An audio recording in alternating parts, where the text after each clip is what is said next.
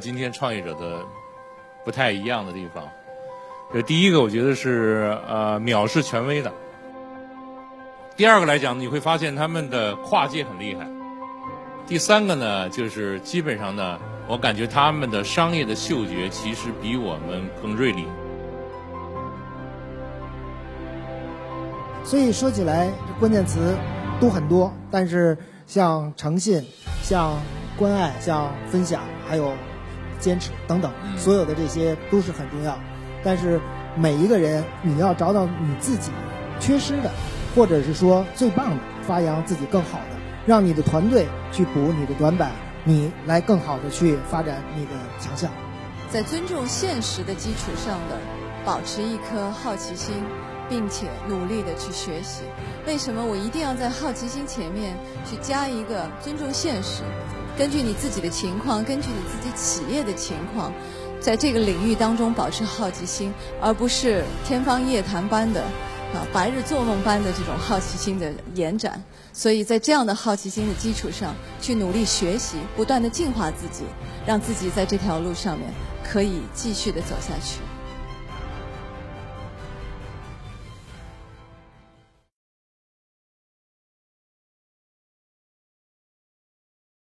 于洋哥呢是我们的前辈啊，他是一个著名的互联网的啊观察家和这个思想家啊，所以就先从您这儿开始第一个问题啊，现在的年轻创业者与自己创业时相比有哪些不同？今天创业者的不太一样的地方，就第一个我觉得是呃藐视权威的，对吧？比如说谷歌呀、Facebook 那都是那都是上一代。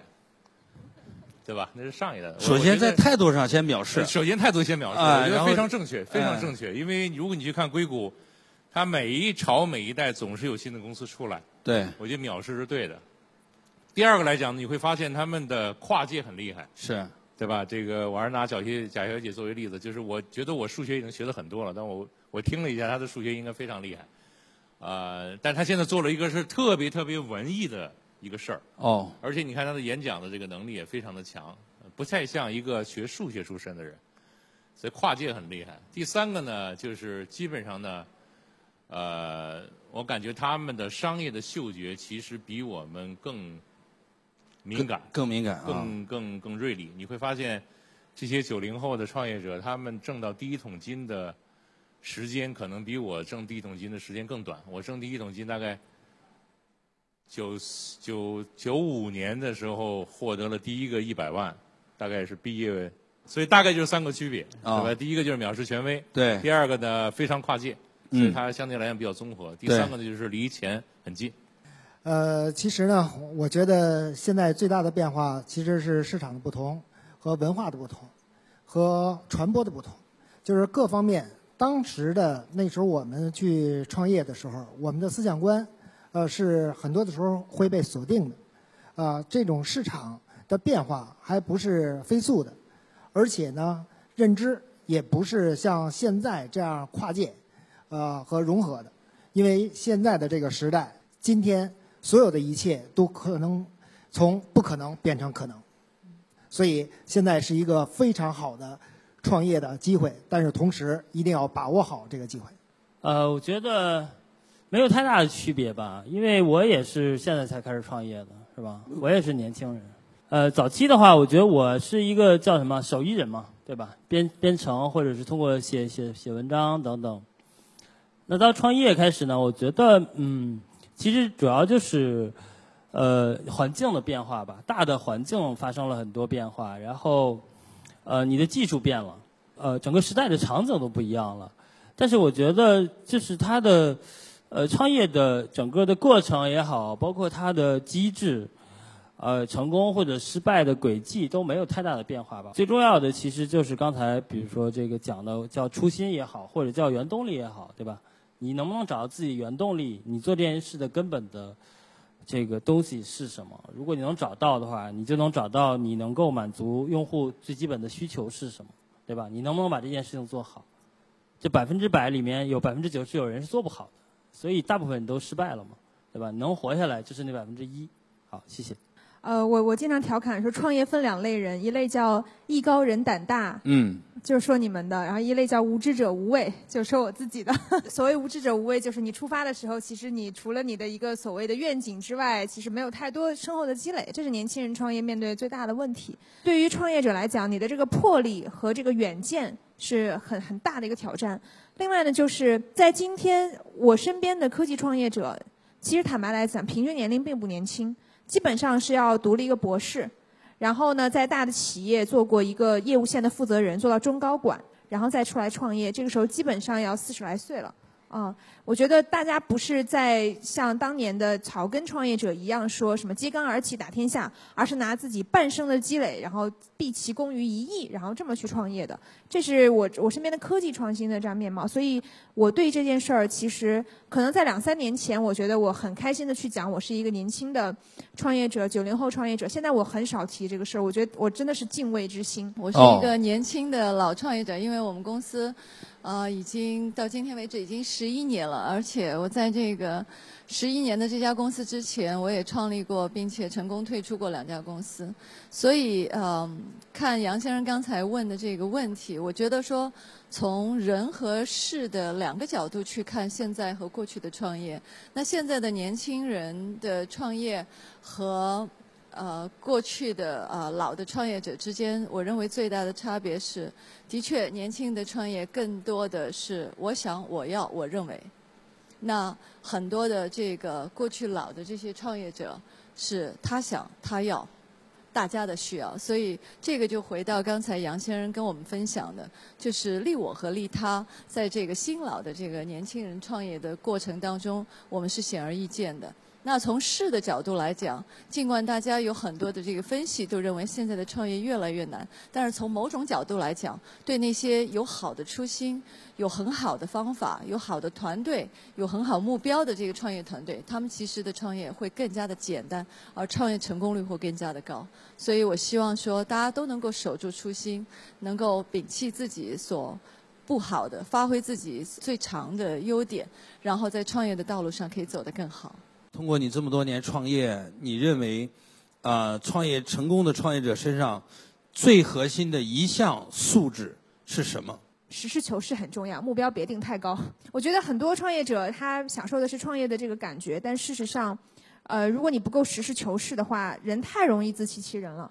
你做的很多的决策，然后你你你你做的你你每一次你失败，你给自己找的理由。然后你你你公司发生了问题之后，你用的搪塞的这种方式，其实到最后都是你看起来解决了这个问题。事实上，如果你不直面它背后真正的问题的话，你迟早有一天还是会再绕回来。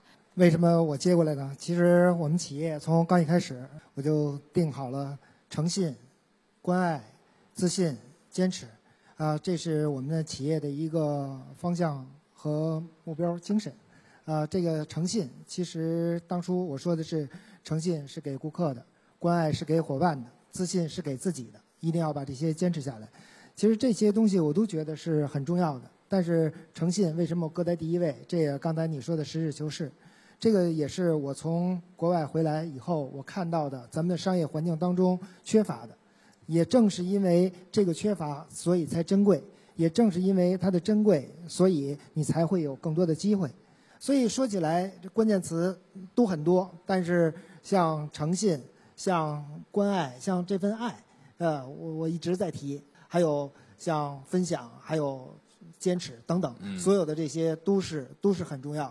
但是每一个人，我刚才也是在讲，就是说你要找到你自己缺失的，或者是说最棒的啊哪一点当中来去，不是说不补，而是要补。的同时，更多的是发扬自己更好的，让你的团队去补你的短板，你来更好的去发展你的这个强项。对，呃，刚才那两位呃讲的我都认同哈。我觉得还有一个是专注，这个专注呢，可能大家通常理解是说我特别专注我的业务，我觉得还不仅仅于此。我所谓的专注是什么呢？我大概我是零五年认识马云，后面每年他过来我们约着喝茶。那么零五年的时候还可以理解，他当时还比较小。阿里其实虽然这个名声很大，其实公司还比较小。到一零年的时候，他们已经是非常有影响力的公司了。但我记得特别清楚，就是他坐下来跟你约好，谈一个小时、一个半小时的时候，他的手机是从来不碰的，他也不看任何的地方，他就看着你的眼睛，他就跟你聊，你说他就想，你提你说哎，我我记得我我问他我说你怎么看衣冠，他会想几分钟，然后一二三四五，然后你能不能给我建议，我应该怎么改进？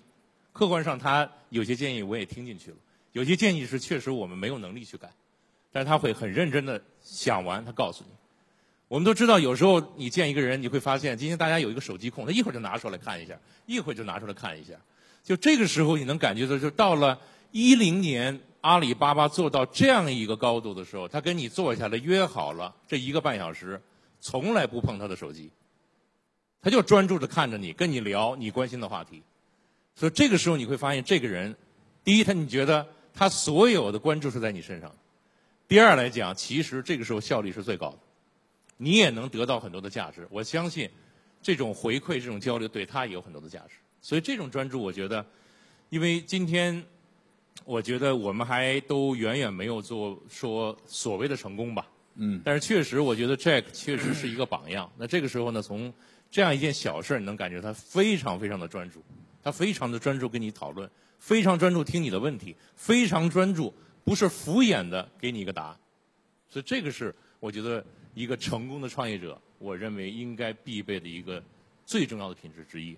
因为现在啊，确实这个人类发明了手机，手机成为我们非常灵活的工具啊，通讯社交的工具。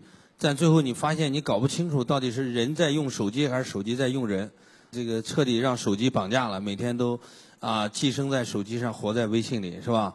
这种聚焦式的专注，我觉得现在确实是很多人缺乏的。啊，就在有限的时间内，心无旁骛的去思考、交流和专注一件事儿，现在成为很多人难以做到的事情。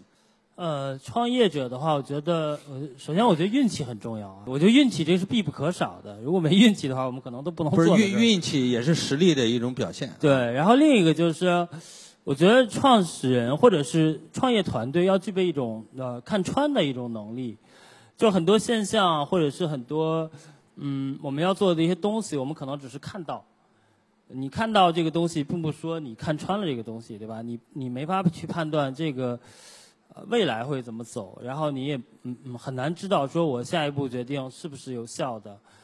啊，我觉得这个是呃非常重要的一个能力，就是如果很多东西你不能看穿，呃或者说至少有一些东西是能看穿的。啊，我觉得这个是对创业来说很重要，因为经常参加那个张小龙他们那个微信的公开课，就是包括张小龙写了很多东西，包括呃微信公开课之后会和他有一些交流，你就感觉他是一个具备看穿这种品质的人。就包括微信做了八年，他从第一年的从零开始一直做到现在，呃，我我不知道刚才演讲的时候谁提过这个无限游戏，我觉得微信微信它玩的是一个无限游戏，对吧？大家知道，现在微信它这种日活到了十亿的规模，它只要随便开一个口子，它就可以有巨大的收入。但这个口子它就一直不开，它也不会通过微信官方给你推送任何东西，他有自己的规则。我觉得他包括他从做朋友圈、做公众号，然后到做小程序等等，我觉得他肯定是看穿了一些东西，然后一直延续过来，就导致他大的决策上全是对的。因为因为张小龙是本身他原来是个程序员嘛，后来他做产品经理，就是我们这些程序员都就很崇拜他。对我觉得他的一些思维实际上是给了我在创业过程中很大的一个启发，就是看东西你不能去看表面，对吧？或者是大家现在经常说这种增长黑客也好，通过各种裂变方式拉用户也好等等，就那个东西拉过来的用户到底是不是你的，对吧？这种方式对你的产品或对用户有没有伤害等等。我觉得很多东西，如果你不能看清楚它的本质，你就做不出对的事情来。对，这是我的一个看法。作为一个创始人，确实这种洞察力或者叫穿透力啊，透过现象看到本质的能力是非常强大的。我符合你一下，其实张小龙啊，对道和对《道德经》的研究是非常精深的。他会看到很多事物的本质的背后的运作规律啊。呃，比如说。我我们一般人都会好奇，为什么微信这么多用户，他就迟迟不商业化，对吧？迟迟不做很多我们认为顺理成章应该做的事儿，他就认为慢就是快，克制，啊，克制啊，这个这个用最好的用户体验，他反而认为广告是破坏用户体，所以他才能抓到。啊，最后我我总结我说，像张小龙啊，像这些人都是叫大商无商。真正的大的商业是不谈商业才能成就大的商业的啊。这个我我是觉得这个确实是很多啊创始人是需要真的去去体悟的啊。来，我稍微我我稍微有点不同意见啊，我觉得。看穿这种能力呢，我觉得是特别难得的，但我觉得这不是普通人能具备的，它是需要反复打磨、需要经验的。但是刚才所说的诚信、实事求是、专注，这个是品德和素质，你是能做到的。谁不想看穿呢？我想看穿这只股票，我想看穿这个事实，对吧？我想看穿这个事物的表面之后的真理。但我觉得看穿不是一般人能能够具备的。但是呢，专注、诚信、实事求是。是作为任何一个人可以要求自己，我一定要专注，我一定要实事求是，我一定要诚信，我一定要爱别人，这个是有可能。在尊重现实的基础上的，保持一颗好奇心，并且努力的去学习。为什么我一定要在好奇心前面去加一个尊重现实？根据你自己的情况，根据你自己企业的情况，在这个领域当中保持好奇心，而不是天方夜谭般的。啊，白日做梦般的这种好奇心的呃延展，所以在这样的好奇心的基础上，去努力学习，不断的进化自己，让自己在这条路上面可以继续的走下去。哎，就是学习是最重要的素质哈，因为成功的这些企业的创始人，你会发现伟大的成功者都是伟大的学习者，对吧？每个人啊，这个学习能力恰恰可能是最核心的能力，他会学会专注，学会这个，学会那个。对吧？因为人类所具备的所有能力都是从生下来不会的，都是学的啊，都是逐渐积累的。